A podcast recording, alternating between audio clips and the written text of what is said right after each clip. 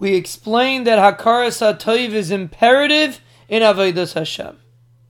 But the truth is, it goes much further than that.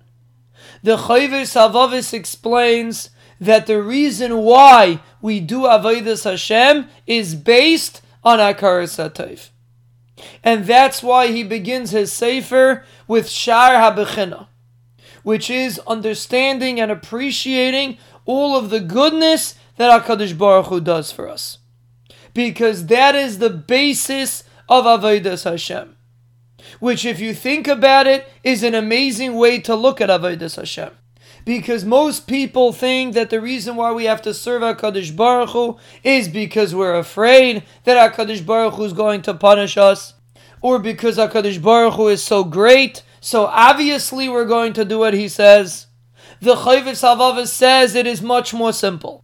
It is all about Hakaras HaTayv. HaKadosh Baruch Hu does endless good for us, so obviously our response would be Avodas Hashem.